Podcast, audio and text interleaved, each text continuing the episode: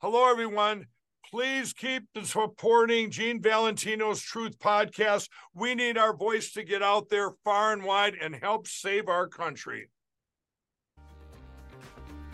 With breaking news and political commentary from a public servant, serial entrepreneur, community leader, philanthropist, and American patriot, and a darn nice guy, it's time for the Grassroots Truthcast and your host, Gene Valentino. Hi, friends. Gene Valentino. Welcome to another episode of Gene Valentino's Grassroots Truthcast. My guest today is Michael Faulkender.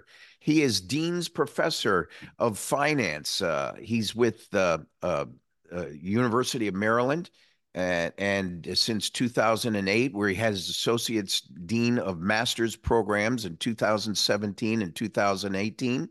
Uh, very interesting individual. We're we're getting off on a on an interview with uh, Michael on issues related to the economy and related to the policies of an economy that uh, have transpired since his involvement with the Trump administration a mere three years ago. He works as a professor in a university now teaching and this is why michael i enjoy having you on is because we get to talk not only about the policies of econo- of the trump administration but i'd like to know more about how things evolved. Would you like to introduce yourself and and where you're coming from and where you are now and where you're going? Go ahead. Happy to. So, as you said, Mike Faulkender, I'm a professor of finance at the University of Maryland. I've been there since 2008. I oversaw all of the graduate master's programs in 2017 and 18. Thought I was going to become a university administrator. And then in late 2017, the Trump administration reached out to me and I went through an interview process and ultimately was nominated by the president to be the Assistant Secretary for Economic Policy at the Department of Treasury. In that role, I served as the chief economist, directly working for Secretary Mnuchin. During the pandemic, I was asked by Secretary Mnuchin to lead the implementation of the Paycheck Protection Program, among other activities implementing the CARES Act. At the end of the administration, I went back to the university, but I came on to the America First Policy Institute as well as their chief economist and I've been leading our economic planning efforts here since October of 2022. I'm very interested in the CARES Act, uh, Professor, and what came of that policy. What what was the benefit of it? How was it presented? I had the impression it was a loan first that kind of morphed into a forgiveness of sorts. Am I right? Well, not exactly. So the, the CARES Act, broadly speaking, had five different elements to it. The overall objective was then recognizing that we were being hit by uh, a pandemic that we had not faced in this country in more than 100 years. And that literally the week that the president signed the CARES Act, we had nearly 6 million Americans apply for first time unemployment claims. It was absolutely necessary that the government act exceptionally quickly to support households, make sure that we could replace the wage income of people that were going to temporarily be laid off by the pandemic, ensure that access to their financial wealth was going to be able to take place, try to curtail as much as possible any of the output reductions that were going to arise from locally based stay at home orders. And also, I think one of the things that's least uh, appreciated about the Paycheck Protection Program is that we needed to relieve the pressure on state based unemployment insurance systems. Just to put that in context, in the worst week of the 2008 2009 financial crisis, 700,000 Americans applied for first time unemployment insurance claims. And the Obama administration recognized that there were, there were problems and challenges with the unemployment insurance system at that level of claims. Imagine throwing 10 times the number of claims into that system. And so we needed to do what we could to ensure that as many people as possible stayed employed so that we weren't stressing these unemployment claims systems that are not engineered to handle them. There's been some interesting academic research showing, for instance, that many of these systems are run on programming languages that were developed 40 to 50 years ago and have not really been updated. They are not scalable, and the backup for them is manual input. And so if you've got a, system where you have to manually input, manually file for claims during an airborne virus, you are looking at a public health crisis. And so there was very much a desire for us to mitigate the challenges to the state-based unemployment insurance system by replacing a lot of that income, and that was the genesis of the Paycheck Protection Program, which was one of the five elements of the CARES Act. In your opinion, since uh, the Biden administra- administration began, uh, I'm I'm concerned about where the economy is and where it's going, and how much of this act, how much did this act help bolster the economy? My understanding, and I speak from a, where I'm coming from, uh, doctor, is that I used to be a county commissioner, and for two terms, and I was quite involved in economic development. And I think one of the things government gets right is that they're providing the necessary incentives to help businesses out in certain ways at certain times. Providing incentives is one thing. I think that's a good role for government. But stepping back or stepping out is the other question. Forgiving debt, like the student loan program, is is an is an extreme example of what I'm trying to make the point on, and and that is where government then recklessly walks away from any responsibility of a payback or where's the ROI? Where's the return on investment for that which government put out there in the first place? Your comment?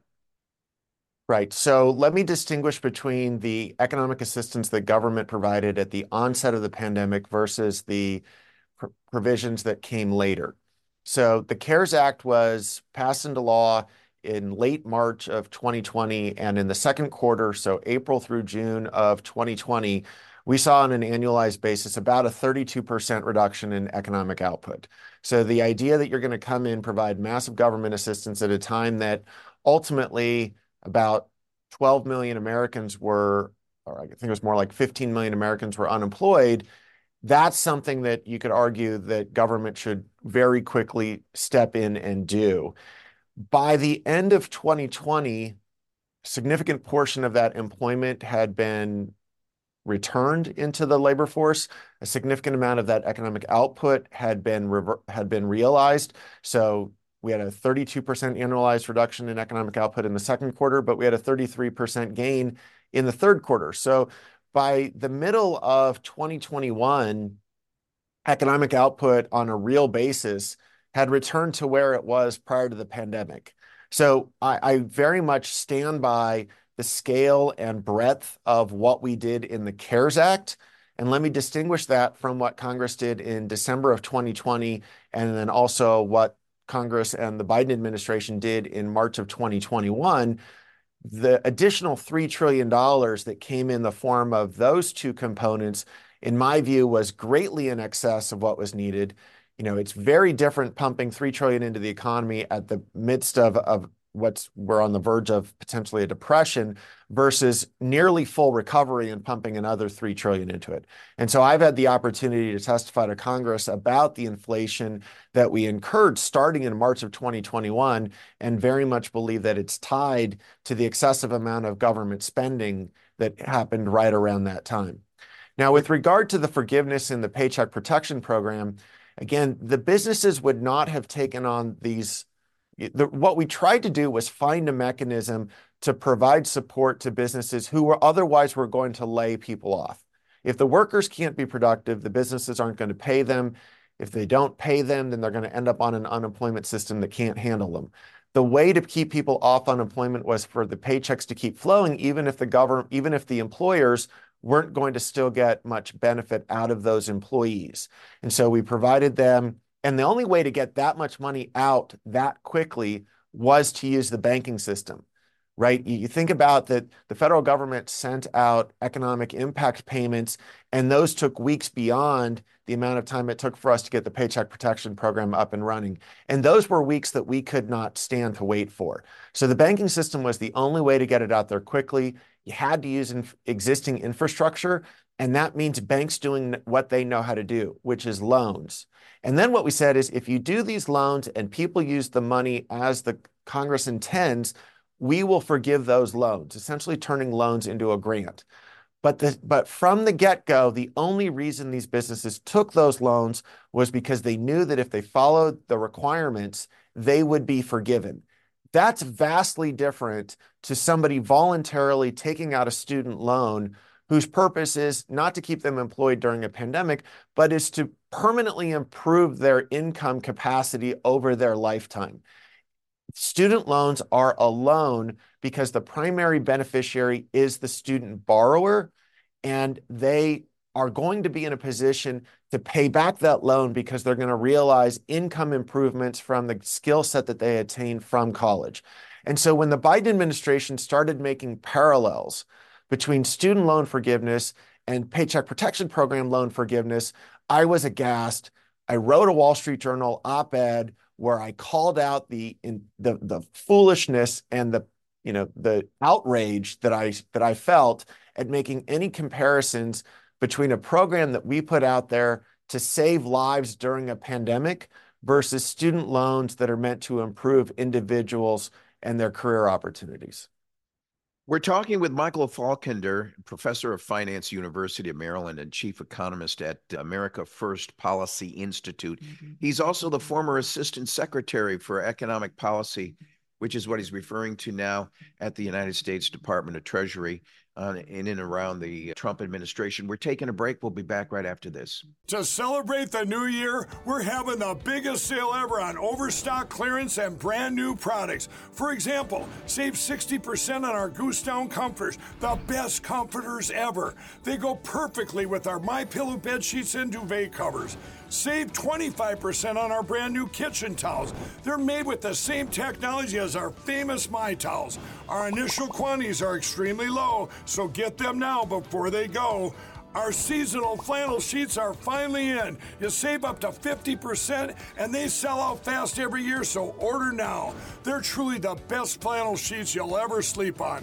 Or save up to 80% on all our clearance items. And this is where it gets even better. For a limited time, your entire order ships absolutely free. So go to mypillow.com or call the number on your screen. Use that promo code to get deep discounts on all my pillow products. And for a limited time, your order ships absolutely free. Hi, friends. Welcome back to our second half of our episode here on Grassroots Truthcast. Again, we're with uh, Dr. Michael Faulkender, professor of finance, University of Maryland chief economist. And what had me most interested was his grab into the Trump administration kind of alleviated some of his plans as a university administrator. The Trump administrator brought him in, Trump administration brought him in to work as a chief economist assisting. And, Doctor, what I find most interesting in simple language, compare the economic policies and implementations during the Trump administration from those now in the last three and a half years under the Biden administration, if you would? Sure. So when I think about uh, an America First approach to the economy, it very much is unleashing American entrepreneurial spirit. It it puts it puts faith in the American people and American industry to serve their fellow Americans rather than a belief in government. And so when I look at the current administration, what I see is despite their rhetoric, it's a top down central planning approach to the economy where they pick winners and losers. So it's it's high taxes, high regulation, where they tell you what kind of car you can drive, what kind of stove you can use, whether you can work part time or full time, how many hours a week is going to be classified as what. It really does operate under the belief that the government central planners are in a better position to make decisions for you than yourself. Whereas under the Trump administration, under an America First administration, in the next administration, it's very much about returning to a system where we stop the spending. It's the, the inflation that we realized during the first three years of the Biden administration has come in at nearly 18%. Over the first three years of the Trump administration, it was around 6%. So a tripling of the price increases. The American people are suffering from a reduction in the purchasing power of their wages and of their earnings because when government tells you what to do and how to do it, you have a lot of time and effort that goes towards paperwork and compliance rather than actually increasing the supply of goods and services. So what we want is to stop the spending, the Washington directed economy, return power to the people through deregulation, uh, unleash American energy abundance so that American consumers are able to purchase energy that was produced here in the United States rather than importing it from abroad. We want to extend pro-growth tax reform, operate with sound money, and engage in trade practices that are reciprocal around the world. So those are the themes that we would have in a in a in a next America First America administration, because it very much recognizes that if you're going to serve a diverse, heterogeneous population of 330 million here in the United States, it's individuals helping their neighbors, it's Americans serving their fellow American that are better going to serve those needs of this diverse population than a one size fits all central planning approach coming out of the Biden administration. What what am I missing? I don't see how we could have stumbled along. We've we've given up on when are we going to restart American manufacturing? When are we going to bring supply economics back into our own country and not rely all of our supply from foreign? When are we going to restart redrilling to which is the real initial step that President Trump talks about in bringing in in restarting the economy. Drill, baby, drill. He says, but uh, without being um, political, it, it, it's so in your face obvious. These elements in the economy uh, were trig- are triggering events that we've walked away from. We've allowed, allowed the rest of the world to basically handcuff us and control our ability to produce. Your comment. You know, I was on Larry Kudlow's show about a year and a half ago, and he asked me if I could only do one thing to impact the economy, what would it be? And it would be to end the Biden administration's war on American energy because energy costs permeate the entire economy. It goes into the production of every good. It goes into the transportation and provision of those goods and services, as well as the direct costs that Americans face from heating their homes to driving their cars. So we absolutely need to unleash American energy. And while oil production in the United States has finally returned to the levels it was at the beginning of the pandemic, I'll remind people that while the rest of the economy only took a year to recover from the pandemic, energy production has taken three years. And in that time, our population has grown. We've only become in need of more energy usage, not less. And so while we have returned to pre pandemic levels of production, our needs for energy have gotten larger, and so we have not really returned to energy independence, let alone energy abundance. But, and what's stopping us from doing that? It's exactly the things you just mentioned. It's that we have a permitting process that makes it exceptionally difficult. Look at how much trouble it was to try to build the Keystone pipeline to bring oil from the Canadian sands down to refining facilities here in the United States. Look at the reductions in leases of federal land where there are proven reserves of oil oil and gas.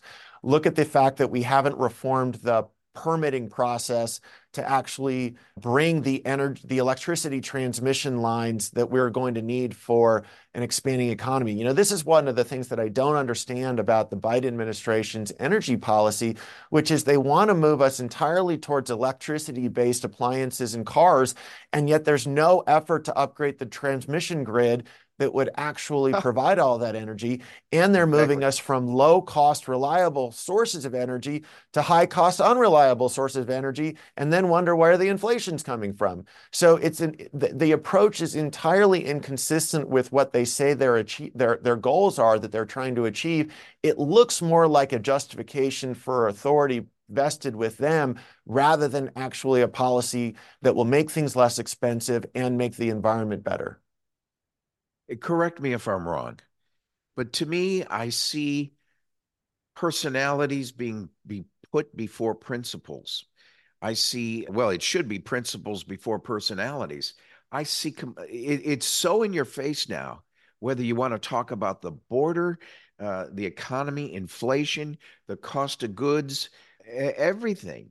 It, it, they're working. It's almost as if they're intentionally moving in a direction to hurt capitalism in a democratic constitutional republic. Yeah, your comment.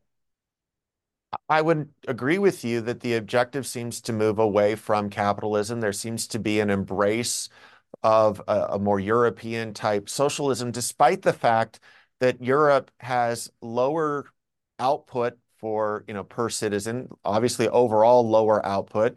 They have higher, you know, rates of, of poverty than we have here in the United States. So I don't know why we would want to abandon the system that has allowed us to be the greatest nation in the history of the world and move towards something that has lower standards of living for the American people. But yet, that's because the objective doesn't seem to be improving the lives of the American people. It seems to be the centralization of power in the hands of a few elite. And so, you know, I, one of the things that I've observed over time is that no matter what they say their objective is, whether it's reducing poverty, whether it's improving the environment, whether it's engaging in social justice, whether it's improving public health, no matter what they say the objective is, the solution for them is always the same. Give them more power, give them more authority, allow them to spend more money. And it seems like the stated objective is just the, latest, the latest marketing trend. I try so hard to distinguish between a conversation with people on a political level versus an economic level. But in this case with you, sir, I see them as so inextricably interconnected. You can, we have got to get a government assistance now to right the ship. The debt alone and the cost of that debt has one impact you've got to create more jobs. You've got to create the free flow of jobs, a reduction, uh, an increase to the money supply in the sense that it's being used to to incentivize entrepreneurs going out and doing it on its own, as opposed to what you said earlier, the top down theory where everything should be managed by the elitists at the top, as if to suggest that the entrepreneur John Q and Jane Q Public can't handle it. Let the big state handle it for you. What do you think? Yeah, that seems to be the thing. It, it very much, I think, is a difference in values. You know, it's do you think that individual Americans, individual ingenuity and entrepreneurial activity are the source of economic growth, economic dynamism, and shared prosperity? Or do you think it's government central planners? And it seems to me that for many on the left, the, the evidence, the data is irrelevant. It's just become a religion. And so you couple the, the socialist religion within the, the green environmental religion, and that seems to be to me what motivates the left these days. And they're looking to use economic power to realize this, this agenda. You know, and so when I look at the economic challenges that we have, and one of the reasons I really appreciate being part of the America First Policy Institute is because our mission goes beyond just the economy. We have 20 different research centers that have, you know, all different sorts of of policy objectives associated with them because we recognize how intertwined they are. You know, how can you talk about what's best in education if you don't think about what the economic implications of it are? you know, you think about you think about the role of the family, you think about the impact of fatherhood and the role that it has on setting children on a path to self-sufficiency and economic contribution to their nation. And so, you know, you have to you have to think about all of these issues all at the same time. Look at also the way that the your economic might allows you to realize national security objectives right? And so the economy is so intertwined with almost every other national and social issue that we have here in the United States. And so that's why I think it naturally lends to a conversation about the economy, resulting in policy discussions, conversations about social policy, conversations about national security. You know, back to energy, I, I was saying to a number of people, you know, a year and a half, two years ago, that the biggest economic challenge facing the United States was inflation. The biggest national security challenge was the was the Russian invasion of Ukraine, and the solution to both of them was forty dollar oil. Right? You know, that's if, right. If you if you had forty dollar oil, you wouldn't have seen the inflation that that permeated the entire you know bundle of goods and services that people purchase. But you also would not have enriched Vladimir Putin to the point that he could afford his incursion into the Ukraine. And so the, the, or maybe the incursion into the southern border.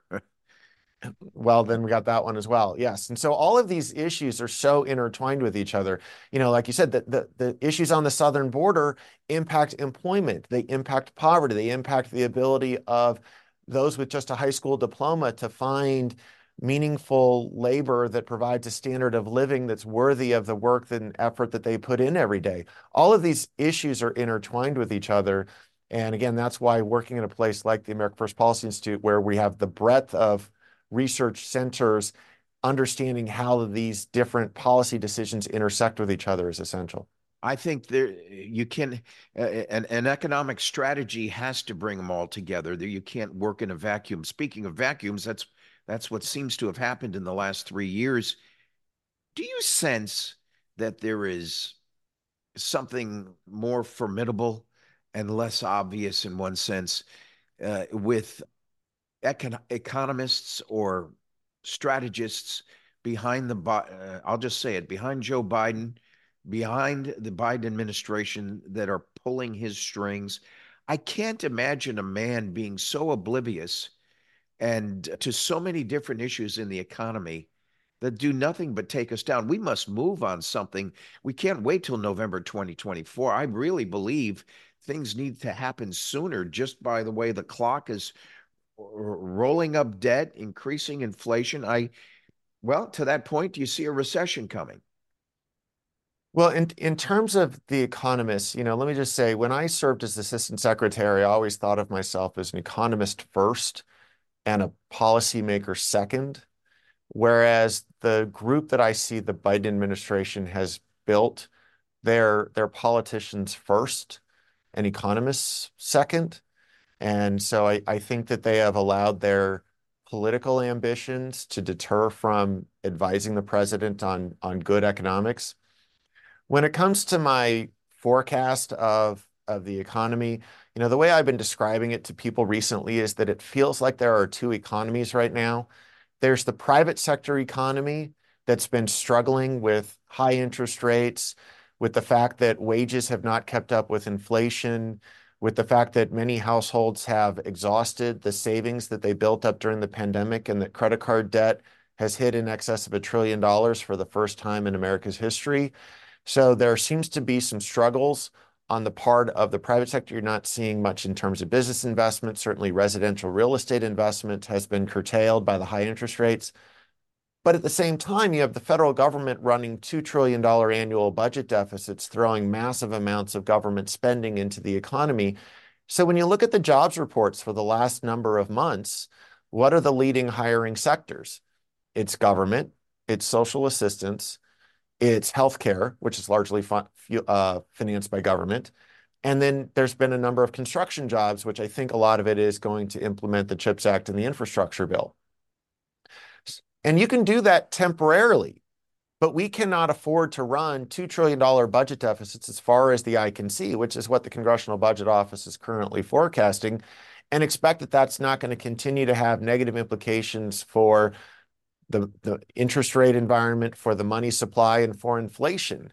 So this is unsustainable, but yet it's this growth in government spending and government jobs that seems to be temporarily keeping us out of inflation. But as you and I both know, anything that's unsustainable is going to at some point have to stop. And so what we need to do is hopefully get this economy back towards private sector driven sustainable growth and change policies to get us there before a failure in the bond market or some other calamity in the government's ability to continue issuing this amount of debt happens.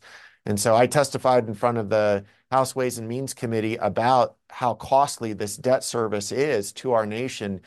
And while there's some ability to continue raising the amount of debt that the federal government's issuing, it's not unlimited.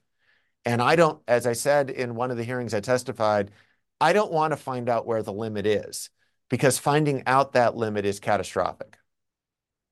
So therefore, we don't know what the threshold would be for a recession in 2024. If, if government keeps spending at the clip they're doing, they may be able to keep us out of a recession because the downturn in the private sector side of the economy may be offset by this continued government. But that's not long term sustainable. It's not going to generate high growth, and it certainly isn't going to generate wage increases that keep up with inflation. So if your prescription is stagflation, then Bidenomics is your key.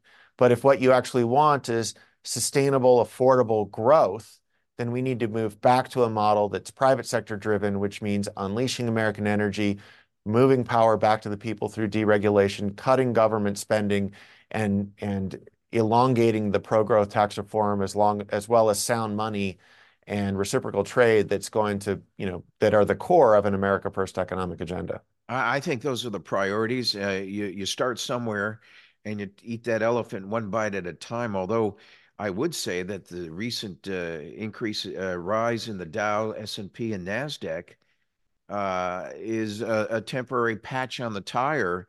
I think it's federal money, like you said, giving us an artificial sense of security in, in our valuations.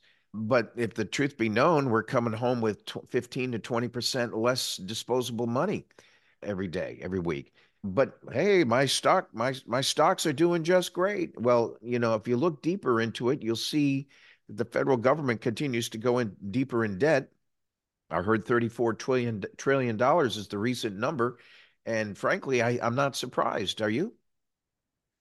No, there, so you're correct that it, government continues to run these deficits. The other thing is that the market seems to be pricing. If you look at the current bond market, seems to be pricing in seven rate cuts approximately this calendar year. Now, the most recent economic projections of the Federal Open Market Committee are only calling for potentially three rate cuts this year, and yet the market somehow is inferring seven. And so, you know, being a finance professor, if if I cut my discount rate by nearly two percent, right? That's going to increase valuations by a lot more than 2%. And so that partially explains why we're seeing this uptick in the stock market. Every there seems to be this Goldilocks view that we're going to have inflation under control despite these $2 trillion budget deficits and that the Fed is going to engage in massive rate reductions. I can't understand where the rate reductions are coming from unless you assume one of two scenarios. Number one, we enter into a, a recession and that'll lead the Fed to lower interest rates. But then again, valuations don't seem to be pricing in a recession. Or two, the Fed so much wants Joe Biden to be reelected that they come in and they alter monetary policy in a way to provide for an interest rate environment that's more appealing and that you can potentially improve the president's numbers, polling numbers on the economy. I, I certainly hope that the governors at the Federal Reserve act as the independent governors they're supposed to be and that they engage in a professional, unbiased view of the economy and that they not impose their, their political ideology or their political desires onto the exercise of monetary policy because I really struggle to see how at least the current data justifies seven rate cuts this year like the market is calling for. I mean, the Fed has set a target of an average inflation rate of 2%. Well, we have not seen 2% inflation since the very beginning of 2021. So yeah. if you're going to get to an average of 2%, you need inflation to be below 2% for a prolonged period of time. And yet we're, you know, according to the recent numbers that came out, we're still at nearly three and a half. I don't see how that justifies massive rate reductions this year. And yet it's those expectations of rate reductions that seem to be driving the recent uptick in the stock market. And it, I couldn't agree with you more. And I also think it, it, it's for those buying into that, it's a false sense of security and it's not long lasting and it doesn't have a long uh, pathway. It, I, I, can't see beyond 2024 where this is going to have any value at all. Debt's only going to go up and uh, limitations will increase, uh, causing uh, us to be paying more taxes just to cover some of these extra expenses. Folks, we're on talking, our current trajectory. On, our, current trajectory. Yes, sir. If we get a change in leadership this year, we could change our trajectory and we need not realize that path of much higher debt levels, much higher interest payments. We have got to get a leader in here who is going to get the spending under control so that we don't continue having $2 trillion a year budget deficits. So glad you brought that up. Would you want to share any opportunity that may be forthcoming for you if we see another Trump administration? As chief economist here at AFPI, I'm happy to advise any presidential candidate that's seeking to implement America First policy, economic policies. And if I were so blessed to be approached by the next administration and they'd like to call upon me, I, I would very much welcome the opportunity to once again serve the American people. Folks, Dr. Faulkender's being way too kind. He's one of the 25 Maryland Smith professors named in the top 2% worldwide in terms of academic and professorial capability. And I commend you for being in that elite group of folks. That's a hell of an honor, and I'm proud of you for being in that category. You stand apart. I hope I hope you are considered. Your limited time with me today has certainly given me comfort and insight, knowing that a good economic plan can solve this momentous problem. The debt is out of control. I think we both agree spending is the biggest thing that government does poorly. And we and, and if we just put an anchor around that, and we've seen a lot of uprisings in this in the Congress this last year, mostly from the Republicans, because of this concern about how we're spending money. Even with some of the Republican leadership, we were it was it was coming into question. So it's not a political issue to me, doctor. It's it's a matter of good sound economic sense not being impacted by political preference or ideology. Thank you for joining me today. Any parting words? Uh, it was great to be with you, and I hope this is an opportunity for your audience to get a sense of the very contrasting economic plans and economic approaches that are on the ballot in November. Give us your website and any contact information you choose to offer so that any economic questions or questions of substance can be addressed with you. Sure. So you can reach us at, at AmericaFirstPolicyInstitute.com, and you can also find us at A1 Policy. Dr. Michael Faulkender, PhD and a professor of finance at the University of Maryland, chief economist at the American First Policy Institute, as he said.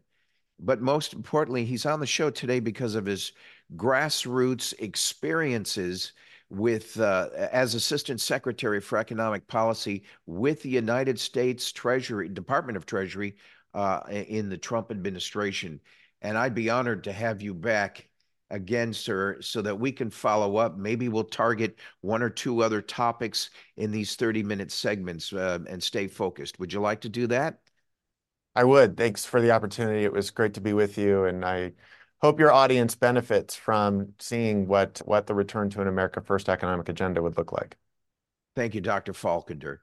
And thank you, folks, for joining us on another episode of the Grassroots Truth Cast. We'll see you back real soon. Thanks for joining us for Gene Valentino's Grassroots Truthcast. Be sure to like and subscribe, and God bless America.